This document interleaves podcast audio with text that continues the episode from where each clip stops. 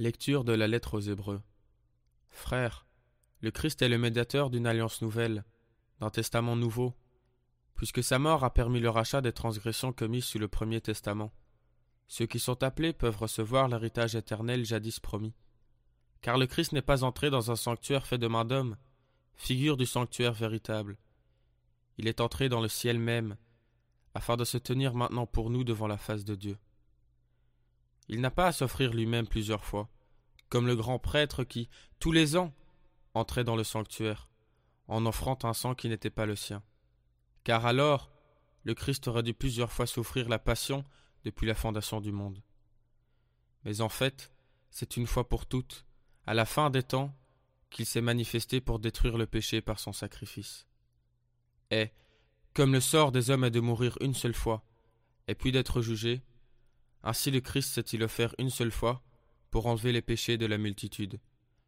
Il apparaîtra une seconde fois, non plus à cause du péché, mais pour le salut de ceux qui l'attendent.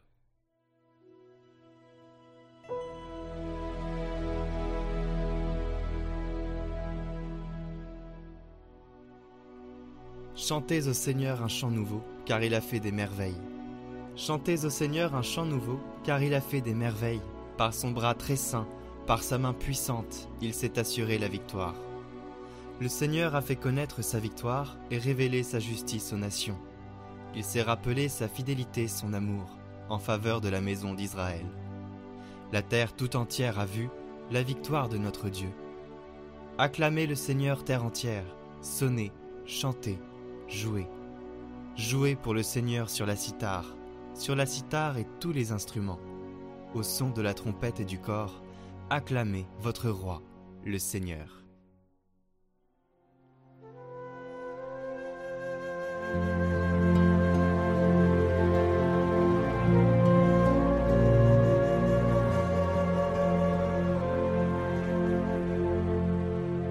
Évangile de Jésus-Christ selon saint Marc. En ce temps-là, les scribes qui étaient descendus de Jérusalem disaient « Ce Jésus est possédé par Belzéboul.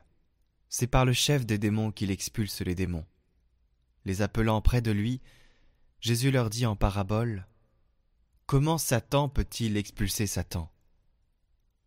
Si un royaume est divisé contre lui-même, ce royaume ne peut pas tenir. Si les gens d'une même maison se divisent entre eux, ces gens ne pourront pas tenir.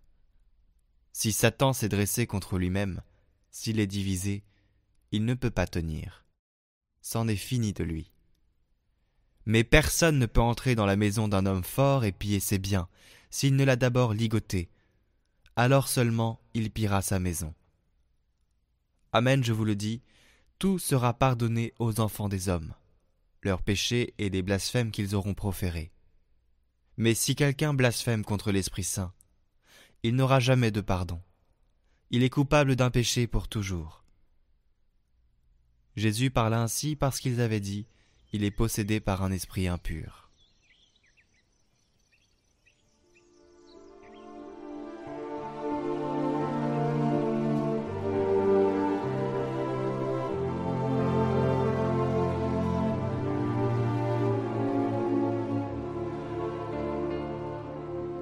Commentaire de Saint Cyrille de Jérusalem. Qui oserait blasphémer contre l'Esprit Saint ? Crois au Saint-Esprit, vénère-le tout comme tu as appris à vénérer le Père et le Fils, et ne suis pas ceux dont l'enseignement le dégrade. Sache-le donc, le Saint-Esprit est unique, indivisible, très puissant. Il multiplie ses actions sans être pour autant lui-même partagé. C'est lui qui connaît les mystères, qui scrute toutes choses, même les profondeurs de Dieu. Lui qui est venu sous forme de colombe sur le Seigneur Jésus-Christ. Lui qui fut le nerf de la loi et des prophètes. Qui maintenant encore, le temps du baptême venu, marque ton âme de son sceau. Toute la nature intelligente a besoin de sa sainteté. Qui oserait blasphémer contre le Saint-Esprit n'a de pardon ni dans ce siècle ni dans celui qui vient. Il est honoré, lui, avec le Père et le Fils, de la gloire de la divinité. De lui ont besoin trône et domination, principauté et puissance. Car il n'y a qu'un seul Dieu, le Père du Christ, et un seul Seigneur, Jésus-Christ, le Fils unique engendré de Dieu, unique aussi est l'Esprit Saint, l'universel sanctificateur et déificateur, qui a parlé dans la loi et dans les prophètes, dans l'Ancien et le Nouveau Testament. Garde toujours dans ton intelligence ce sceau.